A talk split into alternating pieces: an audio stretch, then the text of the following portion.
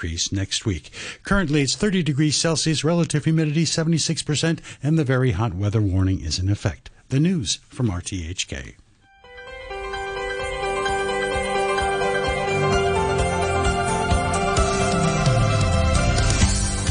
Good morning and welcome to Backchat. I'm Janice Wong and your guest presenter is Jenny Lam.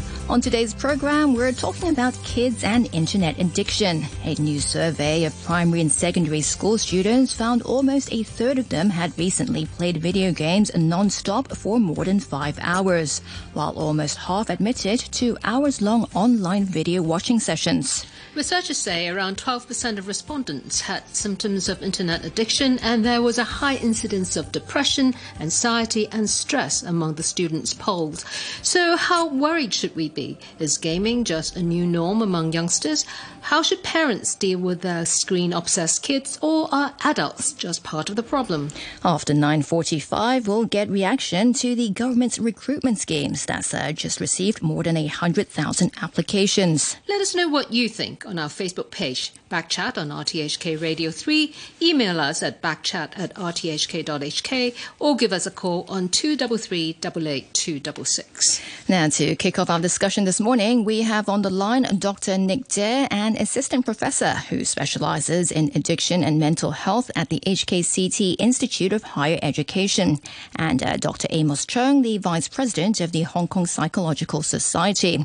Also, in our Admiralty studio, we have psychotherapist Tim Hoffman.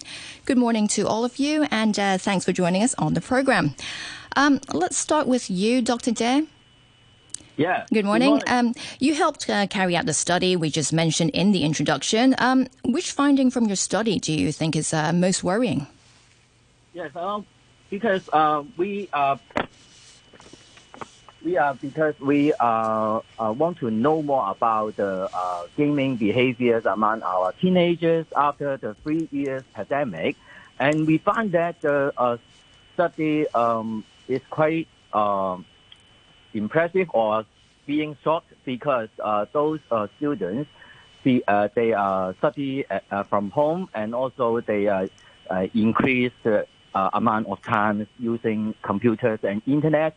And those parents reported to us is uh, their children uh, have uh, more in, tendency to become addicted to gaming. So we uh, launched this survey, and our press conference uh, conduct in on the Mondays, and we uh, interviewed uh, 2,770 students from primary stu- primary school and secondary school, and uh, we um, found that uh, about uh, 78% of uh, students are at risk or tendency to be internet gaming problems or internet gaming disorders. And other uh, another uh, figures are more impressive is the binge uh, gaming. Um, about uh, 31, uh, 32 percent of uh, students reported that they are continuously uh, gaming for five hours or above in the last month. So um, these figures are telling us that the students are in front or uh, spend lots of time um, in front of the screen, and it will uh, um, reduce the time to uh, face-to-face uh, interactions with their parents and also their peers, and that is the concern because uh, we find that we think that the students uh, need to um, have a wider exposure uh, in their daily life and they can they can engage different activities or people rather than uh, sit in front of the computers and playing games. But uh, playing game is not a evil. Uh, and other uh, statistics from our study uh, survey, um, we uh, investigate the um, uh, students' uh, mental health conditions, and we find that the um, uh, stress levels, uh, anxiety levels, and also uh, depressive symptoms are relatively high, and that is a alarming concern. Their mental health conditions. Um, yes, and also um, and other key figure is the sleep quality. We found that uh, 65% of uh, students they uh, reach a low quality of uh, sleep quality, uh, low sleep quality.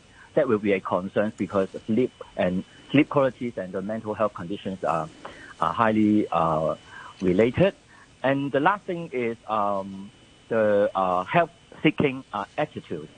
And uh, from our studies, um, 11% of students are willing to seek help from the um, uh, uh, counselor and also social workers in order to help them to set a platform to discuss with their parents uh, about the gaming habits or the routines.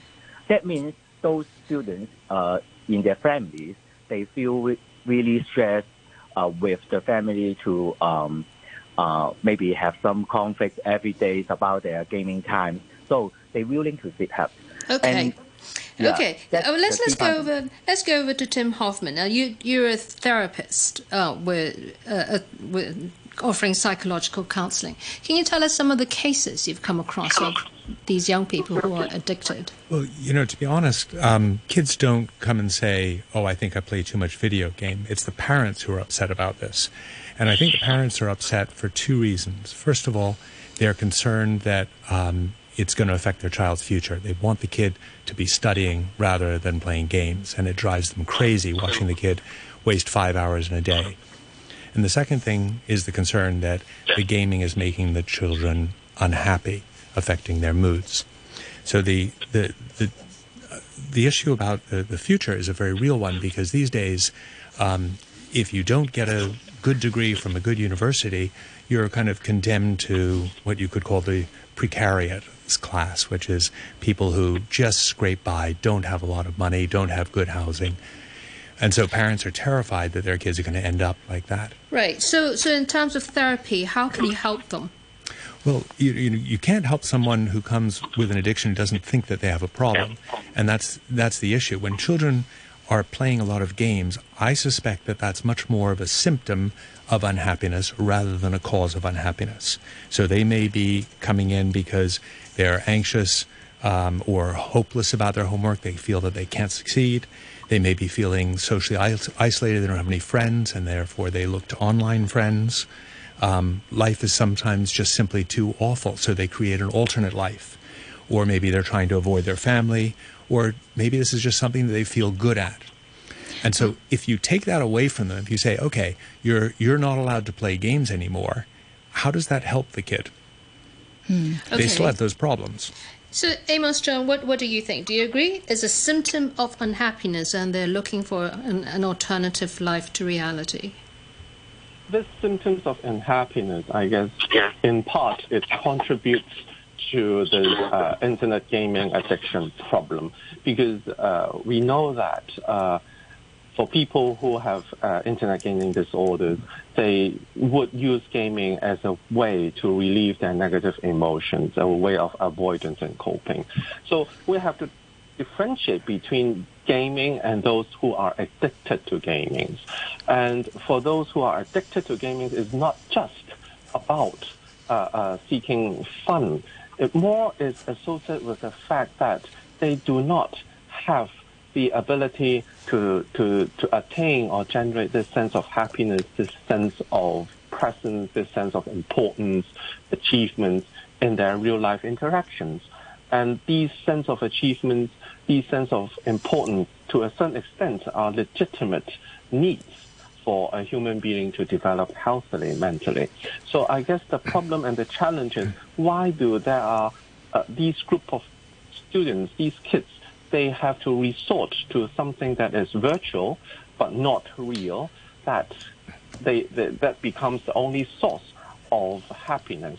And there are research indicating that when people are being placed uh, in a more environmentally enriched environment where they have a lot of access to a lot of stimulus, then gaming is not the only way out, and they would not just simply choose gaming to addict to.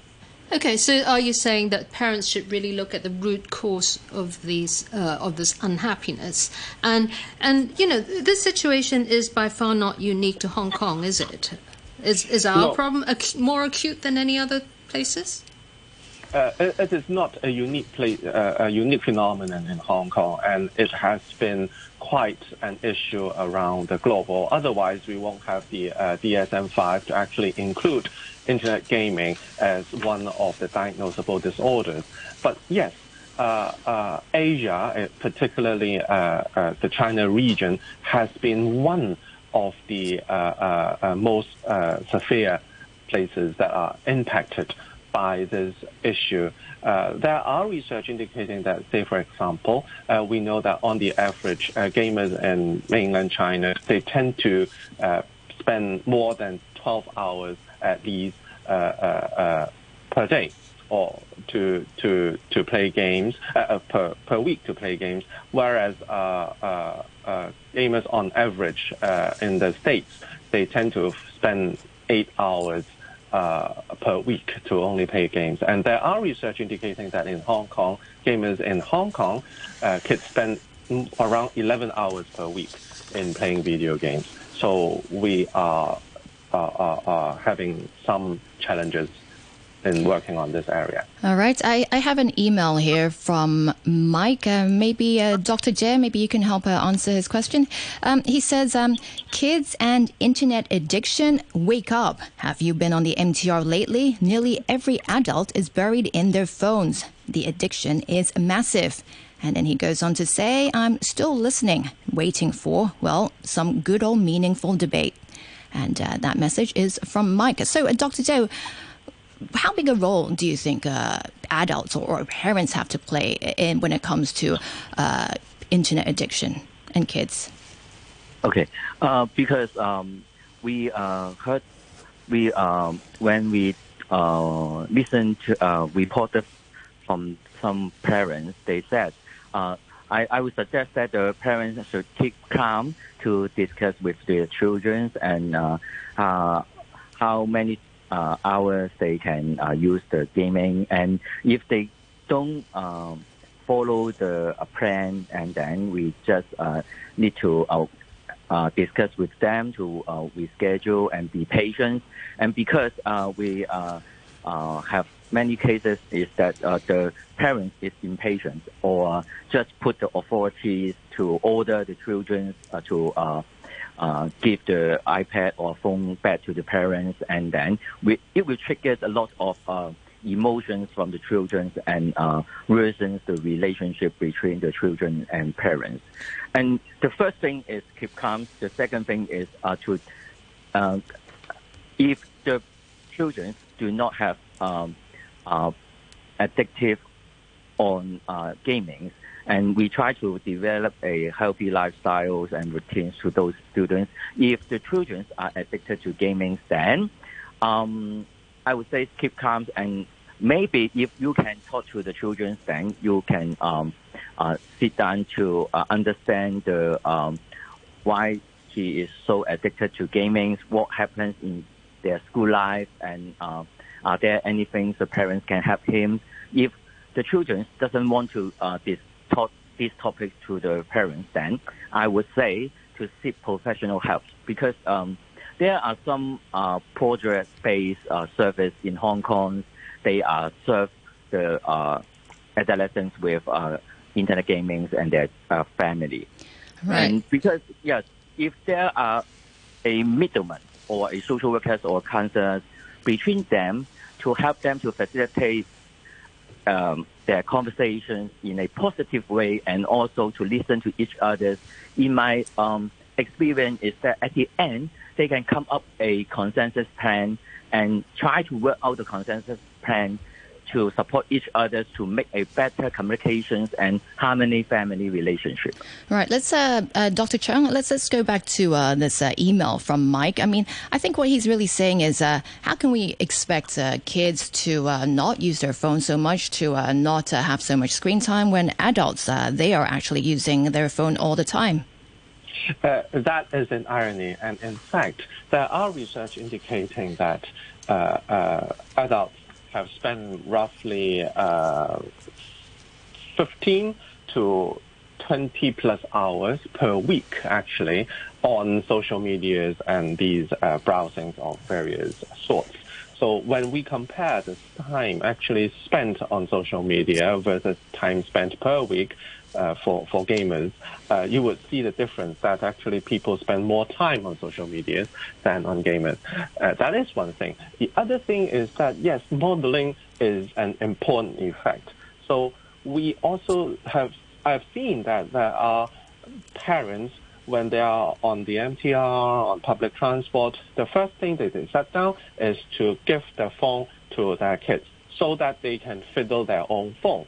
So this already created an addiction, and it's something that, of course, the kids would model upon. So if we wanted change, the parents, the adults would have to be the model. Otherwise, it's not going to work. All right, uh, we have a caller on the line, and it's uh, Anna. Good morning, Anna. Hello. Um, I'm a specialist addiction counsellor, and I'd like to add to Mike's point, which is this is the parents' problem. But until parents are willing to put in clean, clear boundaries about their kids' internet use, you're never going to get any change here. Because you've now got parents who are now the gener- of the internet generation themselves. And when I'm sitting in my consulting room with the parent and the kid, and I'm he's saying, "Fix my kid," And I'm saying, well, what boundaries are you willing to put in about your internet gaming and access use? Are you willing to, to have um, internet free meals? And he looks at me, the guy looks at me and goes, of course not. You know, work might call me.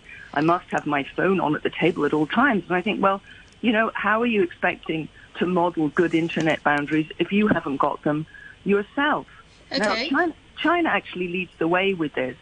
So- um, if anyone ever saw Internet Junkie, which was a, a documentary made about uh, how they treat gaming in China, every city in China has a, uh, I don't want to call it a boot camp, but it's pretty much a boot camp for gaming addiction. And the authorities will um, treat the teenage, mostly sons, of course, of, of parents who are concerned about their gaming, and they're very successful at this. Now, China's taken this seriously for decades now, but Hong Kong lags this really, really, really far behind. But you've got to start with the parents, and I'm afraid modern parents don't really like having firm boundaries because they don't like saying no. Okay, so the parents are, are not sticking to the rules when they expect the kids to. So, can you give me an example of some of these boundaries that you would give to a family? So, you, you mentioned, you know, no phones at meals. What else?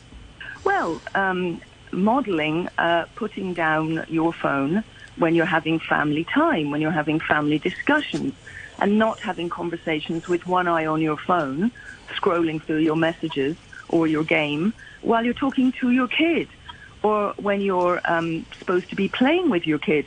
You're on the sofa on your phone doing whatever you're doing, and the kid's playing on the floor, and you think as a parent that that's actively participating in playing with your kid. But actually, the child experiences that as neglect. The child experiences that you prefer to play your game than play with them. Okay. So that's very damaging to the self-worth of the child. Yeah. Tim Hoffman, you want to add to that? Well, I, I think modeling is important, yes, but I think what's what's really critical is to look at the data here, and the and the data shows that since 2010, that anxiety, depression, suicidal ideation, and self harm have gone through the roof. And for example, since 2010, among girls in the United States, 12% had depression in 2010, 30% had depression in 2019 among boys, it went from 5% to 12%. So what, there's something that's, that's been happening just since 2010. And the interesting thing is that in 2010, that was when um, the iPhone 4 was released. That was the first forward facing camera, and Instagram was launched. And there is a lot of information coming out of two researchers in the States called Jonathan Haidt and Jean Twenge, which show that it is social media that is causing this massive increase in mental health, uh, mental illness among children and teenagers and now young adults in the States and in the entire world. So it's it's not that kids are watching too much YouTube, not that they're watching too much Netflix, and not that they're playing too much games. It's they're on social media too much. That's what is pernicious. Yeah, Amos Chen, we know that, you know, when, when kids are on social media or when they're gaming, the brain gets a dopamine hit and then you, you get into this sort of dopamine deficit state. Tell us a little bit more about what's happening in the developing brain. Well, it's damaging because it sort of helps set the stage of uh, of this uh, default mode, well, where we would be so addicted to this dopamine high and in search of it, so that it becomes and slowly develop our brain into a more addictive brain, only searching for this specific dopamine hit. And it can, of course, have damaging effect. And what is also even more worrying is uh, from the data from research we have, have been able to in- locate, uh, gamers, addictive gamers, are mostly impacted uh, on uh, uh, those who are below 18 and the young adults. And, and, and this is worrying because they are the, the, the, the most important population for our future of the society. And there are also research indicating that actually lower uh, socioeconomic status, uh, less parental support, less supervision, and then also, of course, as uh, Tim also already mentioned, is poor mental health were risk factors for uh, uh, gaming addiction behaviors. All right. I just want to check. Is Anna still there, I'll call her. All right, uh, we forgot to say thank you, Anna. Again, thanks for calling in. Um, and uh, Dr. Chang, I just want to ask. Um, um, earlier, our caller Anna, she's talking about how parents uh, should set a good example. Um, how, how can adults uh, tell when, when they're addicted? When is uh, it too much for them to, to use the uh, the phone, or like for example on the MTR or during mealtime? How, how do they know it's too much? Like how many hours is there? Is there any criteria? It's not about hours as a, a, a, a only criteria, but more is that, well, despite the fact that if you know that you are risking and jeopardizing uh, relationships, uh, you still have a problems of getting your, yourself to stop. So as if you are losing control, uh, where you continue to game, you continue to, to, to use these uh, uh, social media, these internet uh, devices, uh, despite there are a lot of conflicts, then it means that it's already an indicator that things are not going well, and yet you are still very much very reluctant to to to to to part with that device in your hands. Mm-hmm. So I guess these are more important indicators uh, that might suggest that, well, if you are facing them, maybe it's time to actually to, to seek help. Right, Tim. So the reality is, um, children nowadays, students, they, they do have to work on the internet for their homework, sometimes research, etc. And parents, you know, they leave the room and they don't really know whether the kid is gaming or, or actually doing work. What advice do you have? well, you, you, don't want to be the, the internet police and stand over your kid's shoulder. Um, I, I think it's important to, to work with your children rather than to try to to be a tyrant towards them. So if you sit down and say, look, you know, I'm worried about your future. I want you to do well in, in school and I'm concerned that you're taking a lot of time on your, uh, you know, playing games. What can we do about this together that is going to help? It's not going to work in every case, but I, I can guarantee you, if you stand over your kid and you and you make sure that they're they're doing what you want them to do, when they're out of your control, whether that's when you're not in the house or when they're off at university, things will fall apart. Uh, you know, in, in the mainland, they restrict the number of hours that kids of a certain age can access games. What do you think of that? Well, I mean, if you have a system of government that allows that, then you know that can that can work very well because then none of your peers are playing games. You're not you don't feel excluded. I don't think that would work in in many countries. All right, uh, Mr. Hoffman. Uh, yes, Dr. Cheng, you want to add on to some? Yeah, and Just I, I think very briefly. Um, the the, the um, mainland government's policy is also uh, in response to a specific symptoms of uh, internet gaming addictions, that is the preoccupations.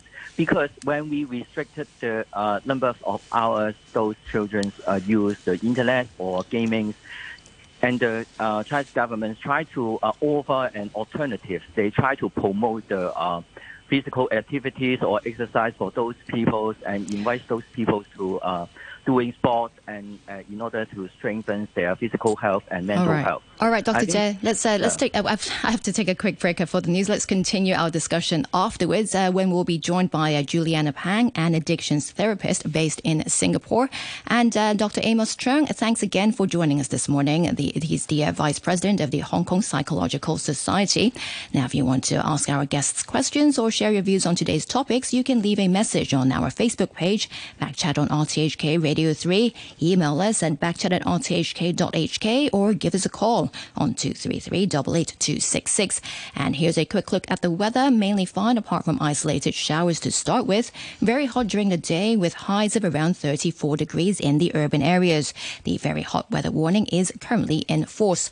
Right now it's 30 degrees, relative humidity 75%.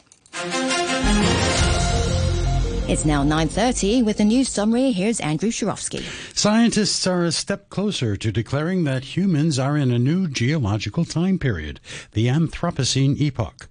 It takes its name from anthropos, the Greek word for man, to describe the most recent period in Earth's history, where human activity reshaped the planet. President Biden and his Turkish counterpart President Erdogan have discussed further strategic cooperation between the two countries and on Ukraine and a range of other regional issues. The meeting took place on the sidelines of the NATO summit in the Lithuanian capital, Vilnius.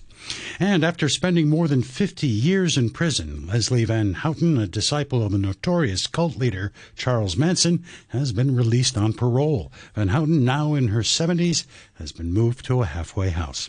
We'll have more news for you at 10 o'clock. One is perfect for a solo. With two, you can play doubles. The more the merrier. How about a quartet? You could even form a basketball team. How many children should you have? The choice is yours. Be sure to plan ahead and plan it well. Call the Family Planning Association of Hong Kong on 2572 2222. The government has launched HKeToll. With a vehicle tag, there is no need to stop to pay tunnel tolls. Tolls will be deducted from your account automatically.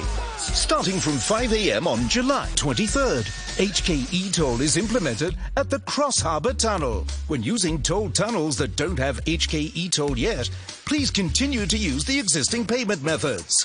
Visit hketoll.gov.hk for more. Drive smart with HKeToll. Welcome back. This is Backchat on a Wednesday morning with Jenny Lam and me, Janice Wong. Still with us on the program is Dr. Nick Dear, an assistant professor who specializes in addiction and mental health at the HKCT Institute of Higher Education, and psychotherapist Tim Hoffman. Also joining us now is Juliana Pang, an addictions therapist based in Singapore. Good morning, Ms. Pang. Good morning, everyone. Thanks for joining us on the program. So, um, we've been talking about a new study in Hong Kong that shows that almost a third of primary and secondary school kids surveyed had uh, recently played video games nonstop for more than five hours, uh, while most, uh, almost half admitted to hours-long online video watching sessions. Um, Ms. Pang, how does that compare to the situation in Singapore?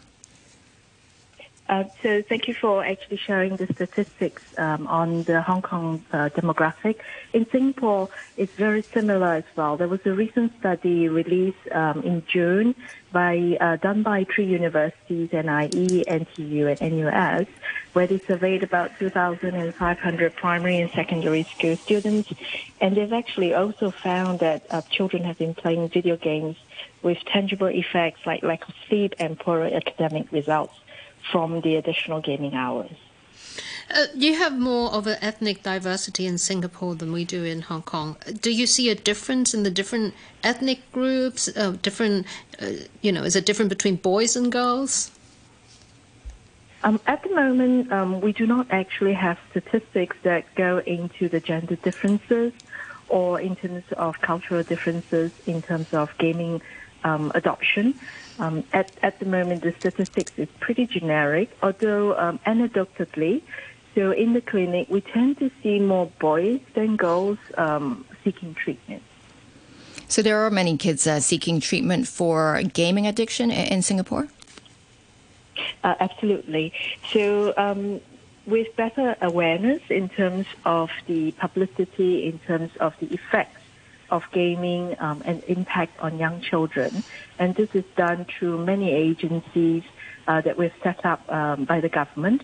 So there's greater awareness now. So what we found is that parents are now more willing to bring in their children to seek help, um, even before the problem becomes really severe. So they're more aware to look out for signs when the children are now spending more and more time into gaming or social media um, and bring them earlier into treatment. We've been talking here about how parents are actually part of the problem, that, that they themselves are not modeling um, well to the kids. Is that the situation in Singapore, and how do you deal with that?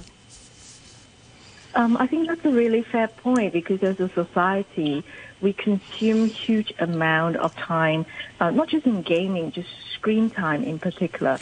So World Health Organization estimated that the average adult, right, not the child, but the average adult spend at least six to seven hours of screen time, you know, including time they spend at work as well as post usage um, at home. So the children are going to model the behavior after their parents, so they may not be aware that the screen time could be spent on responding to emails or working on work-related projects. Um, all they know is that there is less communication. Mom and dad comes home and they're on the laptops as well. So there's a little bit of that modeling of the behaviors.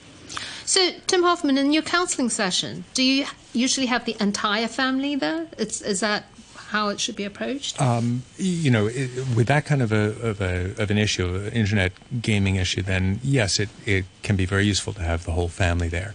Very often, I think what parents do is they'll they'll send the kid, say, "You've got a problem, go and fix it with this therapist." But you know, again, this comes back to the issue of is this a cause of poor school behavior, uh, school performance, and a cause of uh, poor mental health, or is it the other way around? All these studies talk about the correlation between um, playing a lot of video games and feeling bad and doing badly in school. But perhaps it's the other way around. Perhaps kids are feeling bad, they're doing badly in school, and they flee to internet gaming as a way of self medicating. Mm-hmm. So you have this family sitting in front of you now the parents and, and the kid who's supposed to have an addiction. What do you say to them? Well, you talk about you know what what is going on here. What's what, what happens when your child plays video games? What do you do? How do you control this behavior? What are you trying to get out of this? And come to some mutually agreed rules that don't info- that don't involve the parents being a, uh, a policeman on the child. Right. I'm, I'm a big fan of setting consequences rather than trying to change the behavior. You just say, look, if you want to play video games all day long, that's fine, but then you don't get this thing that you're looking for. If right. you're willing to take that punishment, that's fine. Okay, Mr. Hoffman. So, um, when it comes to treating uh, gaming addiction, how is it different from other forms of addiction? Is it different? Is it easier or, or harder to treat? Um, well, it, you know, it, the traditional view of, of addiction back, if you look back 50, 60, 100 years ago, it was that addiction was a moral failing.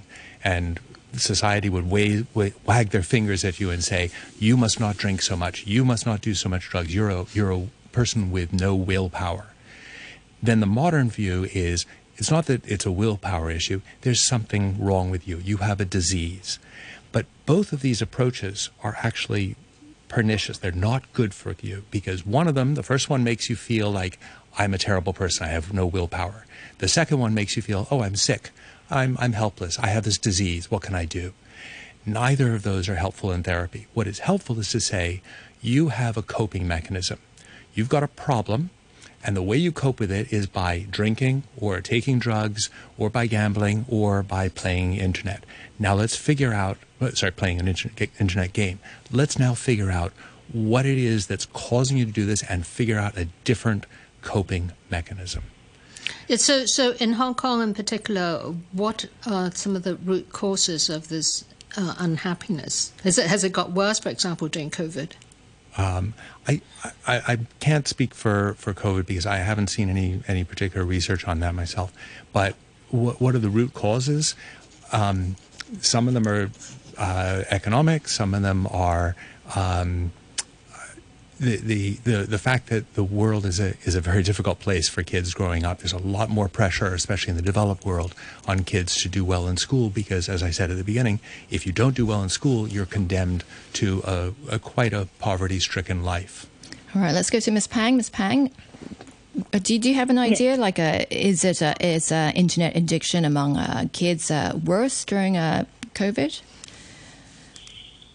Um, so I think it was rightly pointed out that you know sometimes um, it's a chicken and an egg. So depending on whether or not the person, um, the child involved, is already struggling in the first place. So with COVID, what we've found is that children have to actually do online classes so there's definitely a drop in terms of the social interaction that they have with their schoolmates. And at a growing up age, peers are one of the most important co-regulating um, support resources for children and recreational resources for children. So they have definitely turned more towards um, internet and gaming um, as a source of um, relaxation, as a source of coping with boredom, and also online learning as well during the period of COVID also means that the children are spending more screen time um, doing their schoolwork. So there's definitely factors that push them towards more usage uh, during the COVID time. Right, and, and, also to touch, sorry, also to touch on slightly uh, about uh, you know involving the, the parents in, in the treatment process as well. Uh, that's that's really critical now because um, part of the support resources come from the parents. So when we actually treat the, the patient, the child in question, parents do play a role in helping the children achieve a more balanced life and getting more support resources. Right. sorry.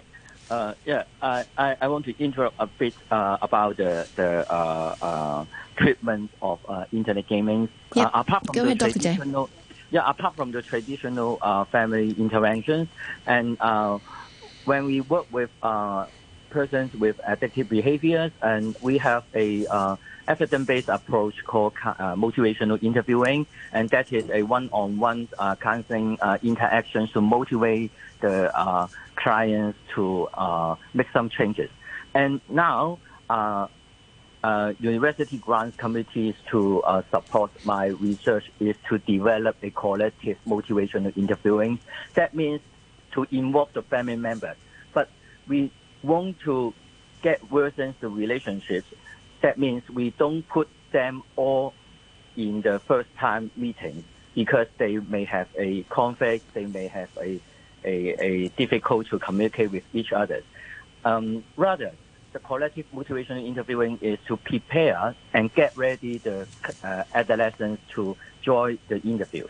And the first and second sections is to uh, engage the clients, understanding why they are uh, involved in the gaming and what positive things are different from them, and uh, and the counselor try to engage with the clients. The second section is to do the standard motivation interviewing to enhance the motivations to change about uh, the, the gaming behaviors and get ready the control section.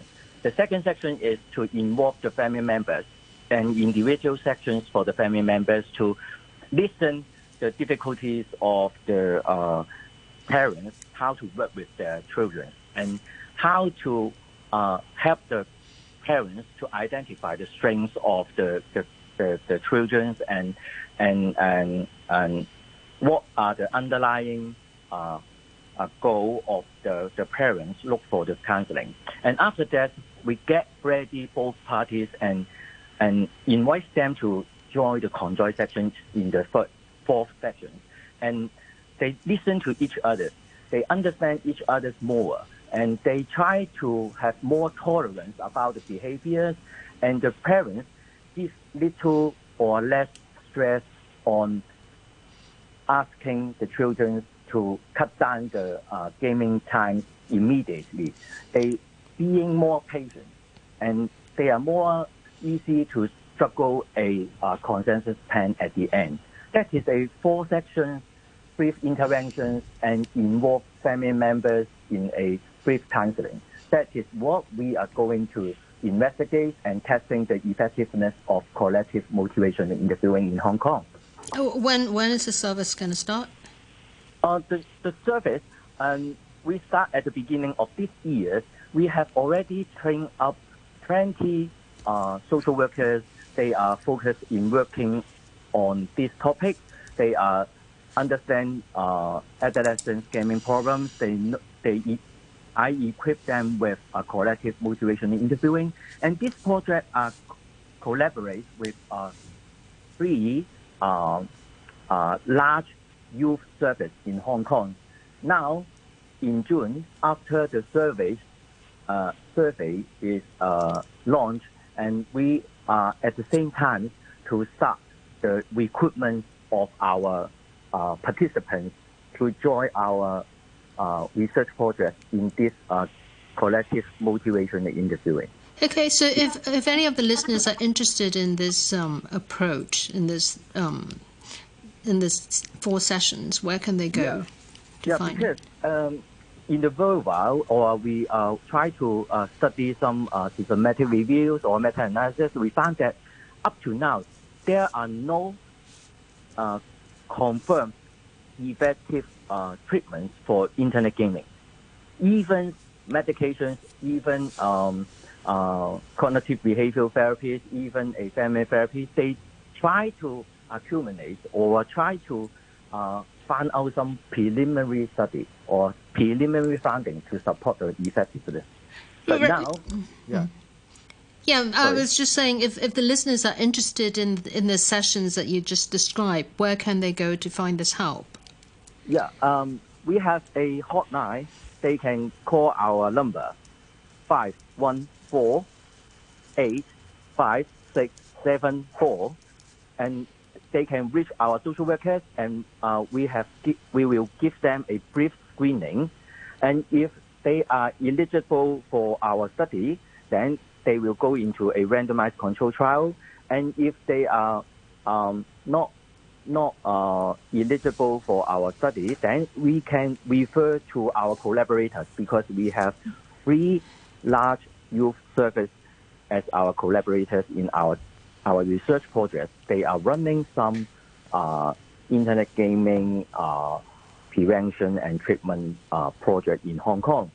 Okay, But so the last thing I, I, I want to say is uh, the, the policy implications of, of our survey is that the, uh, even we have three uh, um, uh, youth service, they are delivering some uh, prevention programs in Hong Kong, but they are not a regular funded by the government. And we try to urge the government to um, take serious looks in these problems and maybe put more uh, uh, resources to uh, to subvent those services to enhance their uh, uh, human resources and they are they can set up their long term plans how they work with uh, those uh, children and families. okay, so I'm just going to read out that number again and correct me if Oh. I'm wrong. It's five one four eight five six seven four, and this is with the is, Institute of Higher Education. If anybody's interested in the approach that you talked about, the four sessions um, to deal with internet gaming addiction, am I correct? Yeah. Five one four eight five six seven four. Perfect. Okay. All right, uh, Dr. Dare, we have to leave it here for now. Thanks again for joining us this morning. That's uh, Dr. Nick Dare, an assistant professor who specializes in addiction and mental health at the HKCT Institute of Higher Education. Many, uh, many thanks also to uh, psychotherapist Tim Hoffman and also Juliana Pang, an addictions therapist from Visions by Promises Healthcare in Singapore. It's now 9.48 and in a moment we'll get reaction to the government's recruitment schemes that's just received more than 100,000 applications. 95 years of public service broadcasting. Stay tuned with Hong Kong. Hello, audience of RTHK. I'm Paul Chan, the Financial Secretary. This year marks the 95th anniversary of RTHK. I wish RTHK every success in starting a new chapter for public service broadcasting. 95 years of public service broadcasting. 95 years. Stay tuned Stay tuned. with Hong Kong. You're listening to Backchat. Call us on 233 266 and have your say. The government said more than 100,000 applications have been received during the first six months of the year for various schemes to attract non Hong Kong talent. The chief executive, John Lee, said yesterday around 60% of the applications will be approved and an analysis will be conducted in the future to determine the areas of talent the applicants fall into. To comment on this, we're joined on the line now by Roy Ying, the co chair of the Advocacy and Policy Research Committee at the Hong Kong Institute of Human Resources Management. Good morning, Mr. Ying. Good morning, Jenny. Good morning, Janice. Thanks for uh, joining us on the program. Uh, so, more than 100,000 applications received. It's uh, significantly higher than what officials had expected. How would you describe the response to the talent schemes? Well, the Institute discussed this internally, and uh, holistically, we're very pleased to see such encouraging response. It looks like people are voting with their feet. Um, however, we don't know, as you rightly pointed out, it's we don't know the breakdown of this 100,000. Um, it's actually quite difficult to assess whether they are filling the vacancies in areas that are most urgently needed. It would be very useful if the government can provide more information on the breakdown as well as um, how many of the approved applications uh, will actually be relocating to Hong Kong because those people they don't really need a job um, on hand before they apply. What kind, mm-hmm. what kind of skills are we most urgently in need of? Well, um, our chief executive, John Lee, has mentioned many times that the national 14th five-year plan supports the development of the eight centers. And they're the financial, IT, trading, arts and culture, IP trading, dispute resolution, aviation, shipping, etc. Uh, strategically, we want to see talents from these eight sectors, but in the short term, would prefer if the talents coming to Hong Kong in the next few months, um, at least in the next year, are those who can actually address the immediate needs of employers, uh, especially those uh, professions on the talent list. Um, I mean, with 100,000 applications, even if 60% are approved, that's quite a lot of visas to uh, to process by the immigration department. Um, I think the government can do some prioritizing to meet our employees' needs. Um, that's our view.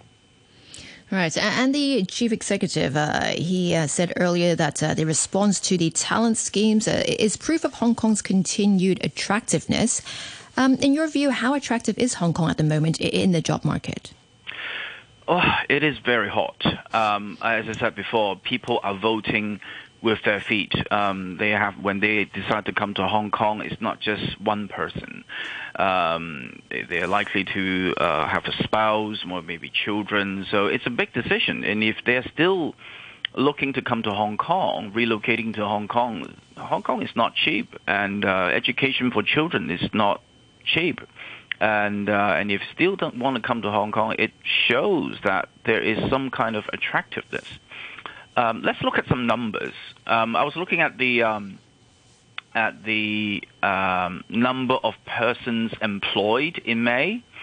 Um, it actually increased by 10,000 compared to April, but the labor force participation rate dropped 0.1% to 57.6%, and the unemployment rate just remained the same. It, it, it just shows these numbers shows the employment market is very strong, even when more people are joining the workforce we're still not having enough people, um, and the people I talk to are still having trouble finding candidates to fill vacancies.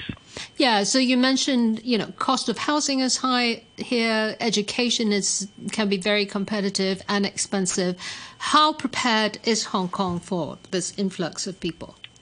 Um, I think we've had um, many discussions before on the capacity of Hong Kong. Um, I think um, it, it's a, it's a matter of the right balance. Um, these people, they are talents, and they, um, they, they obviously they have choices.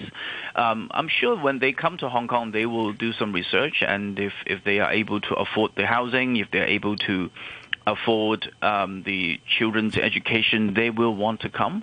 Um, but judging from the uh, overwhelming response, I think um, these people they must have t- done some initial research to figure out whether they are able to afford this high cost of living before coming to Hong Kong. Um, on the point whether they are coming, relocating to Hong Kong, let me just explain a little bit because um, in today's day and age, people don't actually have to physically locate in one place to work for a company So there, there may be a chance these people they, they're not really physically relocating or traveling um, cross-border, um, uh, day trip, etc., etc. So the, these are things that we have to look out for. And uh, You mean you mean they're just working remote? They're not actually here. um, possible because um, right now, I mean, if you talk to um, many of the organizations, they are because they're having trouble filling vacancies. Um, many of the jobs that they have are now um, are now uh, activity based.